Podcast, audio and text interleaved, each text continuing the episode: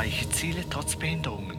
Wahre Geschichten aus dem Leben eines Mannes mit einer körperlichen Behinderung. Geschichten, welche zum Nachdenken anregen.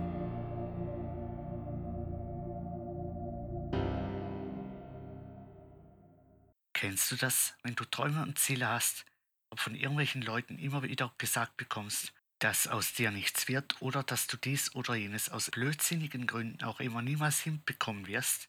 Ich kenne das wirklich sehr gut, denn schon damals wurde ich in der Schule von Leuten oder Lehrern unterschätzt, welche mir weismachen wollten, was ich alles aufgrund meiner Behinderung und schulischen Leistung niemals hinbekommen würde.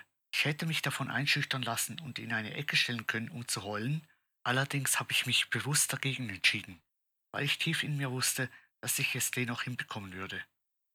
Damals wollte ich immer Informatiker werden, weil ich schon als kleiner Bub stundenlang vor dem Atari meines Vaters saß und mich total dafür begeistern konnte.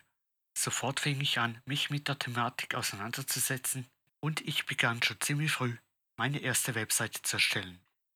Schnell bemerkte ich, dass man mit dem Computer mehr machen kann, als nur irgendwelche Web-Applikationen zu programmieren. Und dann packte mich plötzlich das Interesse, meinen Horizont zu erweitern.